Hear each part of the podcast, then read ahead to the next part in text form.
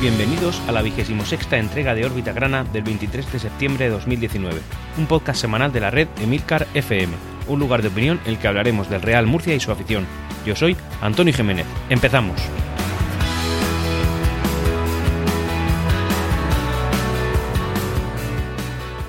Y por fin tengo la, la suerte de poder congratularme, daros la enhorabuena, disfrutar de un gran momento de júbilo y algarabía, eh, viendo que por fin nuestro Real Murcia nos ha dado un poquito de lo que merecemos, un poquito de lo que nos adeuda, que es por fin una victoria. Eh, el Real Murcia ha ganado este fin de semana, lo acaba de hacer ahora mismo frente al Talavera, en el estadio El Prado, y ha sido un partido que, oye, pues yo no ha sido una locura, no, no es que hayamos dominado de una manera total, ni tampoco nos han dominado, ha sido un, el típico partido de segunda B, pero lo he disfrutado, lo he disfrutado porque aquí sí que no he visto una, impos- una capacidad de, de, de reacción del rival. No, bueno, ahora lo iré comentando cuando hablemos del partido, pero vamos, en fin, estoy contento por lo que he visto y pese a que no ha sido un partido perfecto, lo, lo hemos podido disfrutar. Y sin más dilación, pues nos ponemos con, la, con las novedades de la semana. Gran parte de las novedades que esta semana vamos a traer aquí van en base a una serie de declaraciones que Adrián Hernández ha estado haciendo a la prensa. Declaraciones que son bastante pesimistas, declaraciones que yo creo que denotan que a lo mejor él mismo no se siente preparado para, para guiar a un grupo que representa el escudo del Real Murcia. No sé el motivo, no sé por qué, porque es que, ya insisto, lo he dicho muchas veces y creo que, que eso lo puedo seguir manteniendo, es que no tiene la presión que él creo que se está metiendo. En cualquier caso, no voy a decir más veces esto, eso está claro. Pero es que él mismo eh, ha, ha tenido eh, comentarios victimistas, como derrotistas, y claro, hay que tener en cuenta que él es el líder del grupo, él es el que tiene que motivar a una serie de chavales jóvenes que probablemente ya de por sí, por cómo están transcurriendo las jornadas, se sienten bastante, eh, iba a decir desolados, tampoco creo que sean desolados, pero bueno, que se sienten mal, porque en fin, ellos quieren dar un rendimiento y estoy convencido que gente joven con aspiraciones, que está jugando un club como Real Murcia en segunda B, lo que quieren es, pues si no usarlo como trampolín, triunfar en este equipo, una de esas dos, no, no puede haber más, porque si no te vas a otro equipo que sea mucho más modesto que el Real Murcia, como puede ser, yo que sé, el Badajoz o como puede ser el, el, el propio San Fernando, que son equipos bastante más modestos pero que este año pues tienen presupuestos superiores y que, y que probablemente hayan montado mejores plantillas, pues habrán ido a esos equipos, que es donde ahí pues puede ganar algo de dinero. Aquí básicamente lo que tienes que tener es algún tipo de objetivo no cuantificable, eh, como un, una forma de intentar darte a conocer, una forma de intentar eh, progresar, eh, y además con la edad que tienen estos jugadores, pues no, no hay mejor lugar ahora mismo para eso que el Real Murcia. Y se encuentran con un líder que dice cosas como que no se perdona eh, llevar uno de doce puntos porque él es el que dirige el barco. Uno de doce, lógicamente, antes de este partido, porque ahora tenemos eh, cuatro de quince, que no es ninguna locura, pero desde luego no es uno, son cuatro, ¿vale? Bueno, no me perdono llevar uno, un punto de doce, porque yo soy el que dirijo este barco. Otras declaraciones como, estoy destrozado, me agobia no llevar cinco o seis puntos a estas alturas. El líder de un grupo dice que está agobiado. Pues ¿cómo estarán sus jugadores? A los que les tiene que transmitir tranquilidad y, y, y energía para poder continuar. Bueno, los futbolistas vienen de dinámicas negativas y eso me preocupa. Bueno, claro, vienen de dinámicas negativas, bueno, algunos vienen incluso del Jumilla, que descendió el año pasado, pero otros no. Y la dinámica negativa básicamente se la han juntado y se la han montado en el Real Murcia. Incluso han habido eh, declaraciones de nuestro presidente, de Francisco Tornel, dando toda la confianza de la directiva. Ya sabemos que esto suele ser una cosa que, eh, quizá presionado por el periodismo, los presidentes suelen decir para intentar transmitir tranquilidad, pero sí que es verdad que cuando estas declaraciones salen a la palestra, indican que ya se ha planteado una vía, una opción B. No digo yo que, se haya, que, que aquí necesariamente haya sido así, pero sí que eh, ya, se ha, ya se está hablando de la continuidad del, del entrenador, en este caso como una continuidad positiva, es decir, que va a continuar, pero ya se está hablando, o sea que la otra posibilidad se ha planteado y se ha puesto encima de la mesa. Además, eh, Francisco Tornel, según eh, un artículo que publicó el Diario de la Verdad, eh, dice que el técnico cuenta con plenos poderes para hacer lo que crea que debe hacer, tiene toda la libertad para ser el mismo. Bien, claro, pues son declaraciones, como podéis ver, bastante conservadoras de un presidente al que le están preguntando sobre si va a continuar un, un, un, un entrenador, y por eso digo que muchas veces estas declaraciones vienen forzadas por pre- preguntas del periodismo. Los periodistas preguntan que si va a seguir el jugador, porque además hay preguntas que, que se tienen que hacer así, con cierto descaro, para intentar sacar algo de información y algo, y, y algo útil y veraz. En este caso, pues se ha hecho esa pregunta. ¿Por qué? Pues porque la marcha del equipo estaba siendo caótica. De hecho, es la peor... Eh, La peor, el peor inicio de liga que el Real Murcia ha tenido en los últimos, pues prácticamente su historia entera. Tendría que buscar la estadística, pero es una cosa eh, ya relativamente alarmante. Y además esta marcha del equipo, pese, insisto, es que claro, ahora lo estoy diciendo, to- todas estas noticias las he ido eh, recopilando, gestando y preparando durante la semana, una semana en la cual pues la, la visión era bastante más negativa de lo que es ahora mismo que estoy grabando, tras el partido del Talavera que hemos ganado, pues como digo, esta marcha del equipo se ve incluso agravada con otra serie de informaciones que han salido. Por ejemplo, ha salido un ranking de presupuestos de, de, de, del grupo cuarto de segunda B, en cu- cuáles son los que más presupuesto han tenido para elaborar su plantilla y cuáles los que menos, ¿vale? Y eh, el Real Murcia no está al último, ni en los cuatro últimos, ni en los cinco últimos. Es decir, el Real Murcia tiene un presupuesto relativamente holgado para no tener que sufrir esta temporada. No digo subir, que esa es nuestro, digamos, nuestra aspiración más positiva, conseguir subir, pero o, bueno, clasificarnos para playoff, pero que desde luego tampoco estamos en los cuatro últimos. Entonces, este discurso tan victimista de a ver si tenemos que salvar la categoría es que está muy lejos de la realidad que el Real Murcia vive hoy en día. Nosotros tenemos ahora mismo destinado a la primera plantilla el, la décima, el décimo presupuesto, el décimo presupuesto puesto de, de la categoría. Insisto, no el último, no el penúltimo y no entre los cinco últimos. Bueno, voy a decir un poco así los datos más reseñables en cuanto al presupuesto, porque esto creo que, que marca la diferencia, y es que el Córdoba, eh, con prácticamente el doble que el segundo, tiene dos coma uno millones de euros destinados a la, como digo, primera plantilla exclusivamente, no el resto de gastos. El segundo es el Cartagena, uno coma tres. Son presupuestos más modestos, pero desde luego, como antes decía, el Badajoz, por ejemplo, el Badajoz está manejando uno, o sea, un millón doscientos veintinueve mil euros. No uno coma tres como el Cartagena, pero prácticamente igual. Marbella, San Fernando, Sevilla, Recreativo, el UCAM eh, tiene eh, un presupuesto de ciento cincuenta mil más que nosotros destinado a la, a la, a la primera plantilla. En este caso eh, sería el, el octavo, luego el Linense, el Real Murcia y luego ya está por el resto. Por ejemplo, a reseñar que el Cádiz B, que no ganó, tiene trescientos cincuenta mil euros. El Yeclano, que es el equipo más modesto, digamos, de, de este año en la categoría de la región de Murcia, tiene trescientos cincuenta mil euros. Es que los doblamos. No, no es una tontería, y ahora mismo el, el Yeclano nos saca un punto. Pero es que antes de esta jornada no estaba sacando eh, cuatro puntos, que estaba prácticamente arriba y nosotros estábamos los colistas. Dicho eso, yo creo que esta plantilla mmm, vale lo que nos hemos gastado. No creo que estemos, eh, te, sí, estamos teniendo, perdón, un rendimiento por debajo del importe de la plantilla, pero es que creo que son gente joven que tiene todavía que cohesionar. Sigo manteniendo ese discurso optimista en el cual digo, yo creo que este año no va a ser tan malo. Y oye, lo digo ahora, que puede sonar oportunista tras una victoria, pero es que lo decía la jornada pasada, que éramos colistas destacados, o sea, destacados no, colistas los únicos con un punto, el siguiente ya tenía dos, es decir, no estábamos empatados con nadie.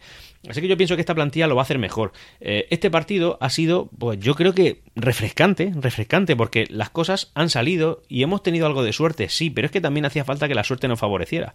La suerte, ya sabéis, ese, esa cosa etérea e inca, inclasificable y, y que no existe, pero bueno, la pelotita entra o no entra, y el problema es que en las sociedades anónimas deportivas no dependes exclusivamente de que eh, de tener una buena gestión, y, o exclusivamente digo, eh, sino que también depende de que tengas un, que de, de que la pelotita decida entrar, como digo, porque por ejemplo, una buena gestión administrativa puede ser la que hace el Cartagonova Club de Fútbol, que pese a que nos pueda escocer un poco, porque oye, siempre han estado por debajo de nosotros y ahora parece que son los cocos de la región y no lo son. Eh, bueno, pues ellos están, llevan pues como cuatro o cinco años haciendo una buena gestión, una gestión en la, en la que han salvado la deuda, en la que eh, todos los empleados eh, están cobrando, en la que tienen una buena, eh, un buen organigrama, etcétera, etcétera, y la pelotita no les entra cuando tiene que entrarles. Pues oye, aquí están en segunda B también. Entonces te, yo creo que también nosotros como Real Murcia y como aspirantes que somos a estar por encima de ellos, tenemos que aprovechar con cierta urgencia, aunque, aunque no es el momento ideal para nosotros, pero bueno, en cualquier caso, como digo, eh, décima, eh, décimo presupuesto de la, de la categoría, así que oye, no estamos tan mal como en un principio yo, incluso yo pensaba. De hecho, eso es lo que nos dice, que Julio Algar está siendo un, un director deportivo que, a menos a los resultados a día de hoy, incluida la victoria que acabamos de, de tener, pues se podría decir que en números fríos y exclusivamente basándonos en información económica, pues es un director deportivo que lo está haciendo realmente mal, porque con la décima, eh, la, el décimo presupuesto de la categoría nos tiene ahora mismo en los quintos por la cola. Oye, sí, estoy hablando de números fríos, evidentemente ahora cogemos, ganamos, aparte de este del Talavera, tres partidos más y ahora de repente Julio Algar es el mejor. Es la ingratitud del fútbol, pero en cualquier caso, eso está ahí. Como bien sabéis, eh, el, el estadio del Real Murcia, la Nueva Condomina, va a dejar de llamarse así, y solamente estábamos a expensas de la aprobación de, eh, del, del acuerdo por parte del ayuntamiento. La única condición que el ayuntamiento tenía, o la única forma que tenía de oponerse, es que el Real Murcia no incluyera el término Nueva Condomina o el término Murcia dentro del nombre del estadio. Término que se va a incluir, en este caso va a ser el término Murcia. Y eh, desde que salió la información todos sabíamos que el Real Murcia, o sea, bueno, que el estadio iba a ser el Enrique Roca Murcia, pues Enrique Roca, el empresario que pone el dinero y que al final es el que decide el nombre. Bueno, pues hay una pequeña modificación eh, que enfrenta esta información, y es que el estadio no va a ser el Enrique Roca Murcia, va a ser el Enrique Roca de Murcia. No Enrique Roca Murcia como se tenía pensado, sino el Enrique Roca de Murcia. El nombre va a ser completo, Enrique Roca de Murcia. Lo especifico porque no va a ser el Enrique Roca y está situado en la ciudad de Murcia. No, el nombre es completo con toda su, su terminología. ¿Por qué? Pues porque tiene que llevar el nombre de Murcia obligatoriamente, como ya hemos comentado. Así que nada, eh, a ver cuándo cambian la, la cartelería o los rótulos del estadio y, y nada, y tendremos que empezar a acostumbrarnos a, a darle el nuevo nombre.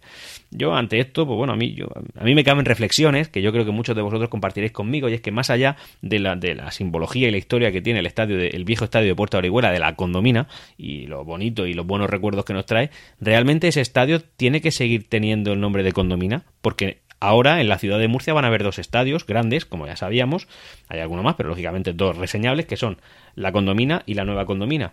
Tras este cambio de nomenclatura, la Nueva Condomina ya no va a ser, ya no va a tener el término Condomina. Entonces, el nombre de un estadio tan ligado a la historia de un club concreto, que es el Real Murcia y no otro, no ningún azul dorado, ni ningún ángel alado, ni nada de eso, no, no. El término Condomina va asociado al Real Murcia, así que es verdad que no es de su propiedad y no es una terminología exclusiva, pero bueno, yo ya por ponerme a reflexionar digo, ¿realmente el único estadio que lleva el término Condomina tiene que ser el estadio que alberga un equipo que no es el Real Murcia? ¿Por qué no ese equipo se busca su propia historia y lo llama el Mendoza Stadium o yo que sé, como quieran llamarlo? Pero bueno, en cualquier caso, a mí, independientemente de que agradecemos a Enrique Roca que haya decidido eh, dar un paso adelante y, y apoyar las arcas murcianistas a cambio del nombre del estadio, pero ¿por qué el único estadio de la ciudad que lleva el término Condomina, que es, del, que, que es un nombre claramente asociado históricamente al Real Murcia, tiene que ir asociado ahora a un equipo que no es el Real Murcia? Ya no digo el que esté ahora, sino el que estará más adelante cuando este no esté. Ya está, es una pequeña reflexión que ahí dejo, y si queréis darme vuestra opinión, pues ya sabéis los métodos de contacto. Y hablando de ángeles alados, bueno, pues ha salido una información en la cual ya se establecen los horarios y los precios de, de, del partido que vamos a jugar, el siguiente partido fuera de casa, que en este caso será en la Condomina, en la de Puerta de Orihuela, y jugaremos contra el equipo que en esta temporada corresponde jugar ahí y que todavía no se ha ido a Madrid, que es el, el Universidad Católica. Este partido será el correspondiente a la jornada número siete de Liga y eh, se jugará el domingo seis de octubre a las doce de la mañana. El año pasado, que además fue, os lo quiero recordar, el primer eh, Órbita Grana que salió eh, a la luz, o sea, el número, la primera entrega de Órbita Grana fue después del partido eh, contra Luca Murcia en la Condomina, eh, lo, jug- lo jugamos también por la mañana y nada, han establecido los precios. Son precios acordados, precios estándar, en los cuales, pues bueno, están dentro de la, de la normalidad y son eh, quince euros, ya está, quince euros para la afición visitante. Eh, la afición visitante lógicamente su, se ubicará en la lateral, que es la grada que tienen ahí, bastante bonita, la verdad, para, en fin, independientemente de que los colores no son los míos, pero la tienen bonita. Es que nosotros la teníamos con escalones de, de quince centímetros, que tenía las rodillas por encima de las orejas cuando yo me sentaba, y es que yo eso lo recuerdo, y eso era complicado, pero en cualquier caso digo que en la grada lateral, que es donde nos ubicarán, quince euros la, la, afición, la afición visitante y ya está. De hecho, se han asegurado de que la afición visitante pase por taquilla, cosa que es, bueno, lógica y lícita, evidentemente, porque ellos lo que han dicho es que sus abonados entran gratis, pero que tienen que recoger las entradas antes del, creo que el viernes anterior al partido. Es decir, yo voy con mi abono, yo no, el que tenga un abono del, de Lucas Murcia irá a la taquilla, dirá, oye, dame mi entrada, toma tu entrada y te vas. Le dan la entrada gratis. Evidentemente, el que compre después de esa fecha pues tendrá que pasar por taquilla pagando sus euros. ¿Y quién va a pagar sus euros? Pues los que no tienen carnet ni los que pueden pasar en ese horario. Por tanto, la afición murcianista pasará por taquilla. Así que esos son los precios, y como son precios acordados, son pues la misma cantidad que pagará en su día cuando los quince de Lucan vengan al, al Enrique Roca de Murcia. El día veinte de septiembre, en la ciudad deportiva de Las Rozas, tuvo lugar el sorteo para la competición en la Copa Federación del año dos mil diecinueve, en la cual nosotros estamos, bueno, estamos participando para poder intentar optar a, la, a, la, a poder competir en Copa del Rey. En este caso ya salió un rival el cual, al cual nos enfrentaremos el día tres de octubre en el estadio Vivar Tellez, y es el Vélez Málaga. Este partido será el tres de octubre, como digo, y yo no, haber, no recuerdo haberme enfrentado nunca a este club, así que nada, a ver cómo sale la cosa. Compite en tercera división, según veo en la clasificación, ostenta la posición duodécima tras haber empatado a uno contra el Macarena, y nada, pues a ver qué tal se nos da la competición. Y vamos a hablar del partido que el cual, por fin, nos ha llevado a la, a la primera victoria de la temporada, en este caso contra el Talavera de la Reina. al cual hemos vencido en su estadio por uno a dos con un gol de penalti, además un gol bastante oportunista. El segundo me quiero referir, que ha sido un penalti además casi prácticamente innecesario. Yo lo he visto por la plataforma Footers y se ve así muy de lejos porque no tienen cámara cerca de las áreas, así que básicamente he tenido que estar viendo el penalti desde como si fueras tribuna. No me ha quedado claro si era penalti, en cualquier caso me da igual, o sea, me da igual, ha sido penalti, además en la parte más alejada de la portería posible del área. Una cosa que yo creo que ha sido el típico penalti que hubiéramos cometido nosotros por nuestra juventud. Bueno, pues en este caso los han cometido para nosotros, así que genial. Y gol de Curto. Eso es, ese ha sido el gol de la victoria. Ha empezado adelantándose el Vélez. La verdad es que el partido ha empezado bastante bronco. No había ningún dominador claro. De hecho, si lo hubiera habido, habría sido el Talavera, que era el que más se acercaba o que lo hacía con más peligro, y fruto de eso, eh, Pablo Aguilera, un jugador que nunca nos ha valido y al que posiblemente directivas anteriores hayan despreciado, porque es un jugador... Mmm, en fin, que, que procede del Real Murcia. Eh, bueno, pues él, es, él ha sido el que nos ha marcado, lo ha celebrado, pero posteriormente pues el Real Murcia, por mediación de Josema, ha marcado un gol. Ha sido un gol que, hombre, yo me gustaría pensar que ha sido mérito nuestro, pero no lo ha sido. Realmente ha sido de mérito del portero del Talavera, que los que hayáis visto el partido, bueno, pues en ese momento parecía que el hombre había salido por el balón, eh, después de darle al balón pues había quedado buscando setas y ya pues con una pericia y un poco de, de astucia de, de, del jugador del Real Murcia, pues oye, gol, porque además ha tirado a puerta vacía. Bueno, a puerta vacía no, porque había un defensor metido en el área, pero bueno, que en cualquier caso ha sido gol, si es que me da igual. Por lo civil o por lo criminal, como decía eh, Luis Aragonés, había que marcar sí o sí, había que ganar. De hecho, imaginaros cómo ha empezado el partido, cuando el ánimo murcianista, cuando el primer gol ha sido el Talavera. Bueno, yo pensaba que esto ya era... en fin, qué difícil todo. Eh, el Real Murcia se ha repuesto y de hecho en la segunda parte han habido momentos... O sea, quiero decir... Quiero pensar, no, el Real Murcia ha jugado con solvencia. No ha dominado, pero es que creo que tampoco era nuestra estrategia. Ese partido había que aguantarlo como fuera. Tenía, necesitamos el golpe psicológico positivo que nos supone una victoria. Así que el Real Murcia lo que ha hecho, y creo que mediante, imagino yo, que criterio del entrenador, ha aguantado el resultado. Sí que es verdad que aguantar un resultado durante cuarenta y cinco minutos es muy, muy, muy peligroso, pero es que daba igual, es que había que ganar. Eh, porque si todavía te arriesgas un poquito... Eh, Todavía te marcan uno y la hemos liado. Y de hecho, fruto de aguantar el resultado, el Talavera, que tampoco es un es un eh, adalid de la de la potencia y de la y de la calidad, y es por eso hemos ganado, evidentemente. De hecho, ahora mismo no saca solamente un punto, también están en la zona baja de la, de la clasificación. Bueno, pues eh, Mary, eh, gracias a que nosotros hemos intentado aguantar el resultado, ellos han dejado un montón de huecos, lo que nos ha permitido jugar, y a base de casta y coraje, porque es que al final son jugadores con ganas. Es que no nos olvidemos, a lo mejor calidad nos falta, pero ganas no, y eso es lo que yo he visto reflejado en el, en el campo. Eh, Chumbi, Chumbi ¿cómo ha estado? Pues Chumbi ha ido, en principio iba a salir de titular, pero por lo visto en el calentamiento se ha lesionado, según he podido escuchar, así que pues el hombre no ha jugado, y eso ha hecho que sacara a Toril en, en puesto de, de Chumbi. Yo al final la sensación que me quedo es que el Real Murcia le ha puesto ganas, pero si no hubiera sido por la veteranía y la pillería de un jugador con experiencia como lo es Curto, no hubiéramos sacado ese penalti y no hubiéramos ganado. Pero es que da igual cómo hayamos ganado, sinceramente. Yo creo en esta plantilla, creo en este entrenador, pero para ser prácticos, es que esta victoria era necesaria para super, sobrevivir. Ahora estos jugadores se van a ir tranquilos este fin de semana, van a descansar y probablemente vuelvan alegres al, al Tajo. Y luego, en casa, que nos enfrentaremos al Villarrobledo, pues a lo mejor volvemos a ganar. Y no sería descabellado que puedes, después de una victoria fuera de casa, juegas en casa y vuelvas a ganar. Y eso ya nos, situa, nos situaría en media tabla. ¿Por qué? Pues porque estamos a principio de temporada y haber perdido los primeros partidos o haber tenido unos resultados tan tristes, pues no era la hecatombe. La hecatombe es que te suceda eso a final de temporada cuando sabes exactamente cuántos puntos necesitas. Y dicho eso, vamos a pasar al pequeño análisis de la clasificación que hago todas las semanas. En este caso, el Real Murcia no es que se encuentre en descenso, nos encontramos en puestos de play-out. Es decir, el puesto que a final de temporada, dentro de mil jornadas aproximadamente, eh, nos haría disputar un partido contra otro equipo de play-out de otro grupo, para ver quién mantiene y quién no la categoría. Es decir, ya no estamos en descenso directo, con una sola victoria. Nos encontramos lógicamente con cuatro puntos tras cinco jornadas, a menos de un punto por jornada, cosa que es muy triste. Y estamos empatados con el primero que no descendería. Al Talavera, al Talavera no saca un punto, sería el inmediatamente después. Es decir, nosotros somos los, el puesto dieciséis, en el puesto quince fuera de descenso estaría el Granada B y en el catorce justo por encima el Talavera. ¿Dónde se sitúan ya? Pues por intentar analizar un poco más de manera global. Bueno, el primer puesto lo tiene San Fernando, como viene siendo al menos en las tres últimas jornadas. Después el Badajoz, es decir, el tercer equipo con el mayor presupuesto, como hemos comentado antes. ¿Dónde está el segundo equipo con el mayor presupuesto? El Cartagonova, pues está en el puesto cuarto. ¿Y dónde está el primero? O sea, el, el, el equipo con más dinero, pues es el Córdoba y está en el puesto siete. Lógicamente, los presupuestos no te dicen en qué posición deben de estar, pero hombre, te dan una orientación de por dónde van a ir los tiros. El Yeclano, por ejemplo, que tenía o que tiene uno de los presupuestos más bajos de la de la categoría, ¿dónde está? Pues está, está en el puesto duodécimo, eh, que está eh, solamente a un punto de nosotros. Cuando hace dos jornadas estaba empatado a puntos con el con el Cartagonova y eh, parecía inalcanzable, pero bueno, es que estamos a principio de temporada. Es que en, do, en dos puñetazos de la mesa que das te plantas arriba.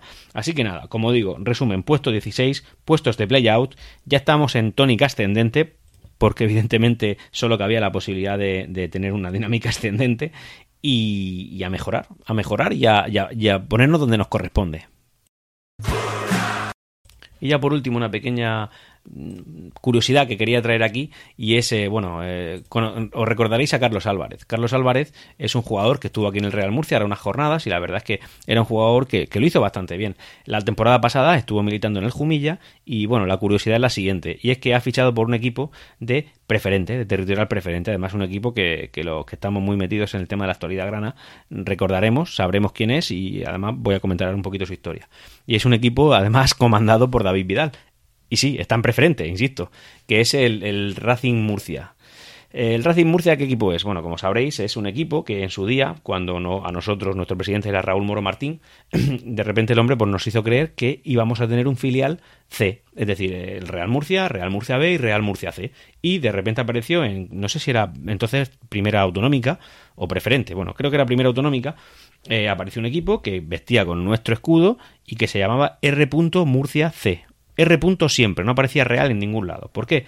Bueno, básicamente al final era porque R, eh, aunque él nos quiso hacer entender, porque ese equipo lucía nuestro escudo, y eh, era R. Murcia C, nos quiso hacer entender que ese era filial nuestro, realmente era otro equipo con otro con otro C I F, es decir, era otra empresa diferente. Y R de Racing Murcia y C City, el City que se lo han quitado ahora, ¿vale? Porque hasta el año pasado eran el Racing Murcia City y ahora es el Racing Murcia Fútbol Club.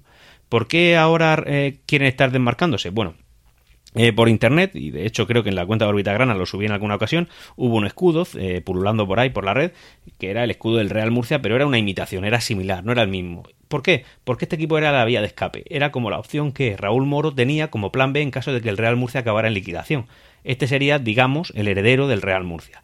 Y la cosa le salió mal, lógicamente. Así que, evidentemente, tuvieron que tomar otro camino, porque este club, pues, por lo visto, lo ha comprado un italiano, que quiere hacer que el club pues, prospere. De hecho, hay una escuela de fútbol bastante prolífica, ¿no? O él, o él quiere hacer entender prolífica, porque no hace mucho se hizo una foto y publicó en Instagram, en la cual salía de fondo el graderío de Nueva Condomina, en la cual había cortado el Real, y se le veía a él con el graderío, en el, solamente se veía eh, escrito Murcia C F, y ya está. En fin, este es el caso. La cosa es que Carlos Álvarez y David Vidal, es decir, dos partes de la historia murcianista, especialmente David Vidal, están en un equipo de preferente que a ver con cuánto dinero va para poder traerse estos fichajes.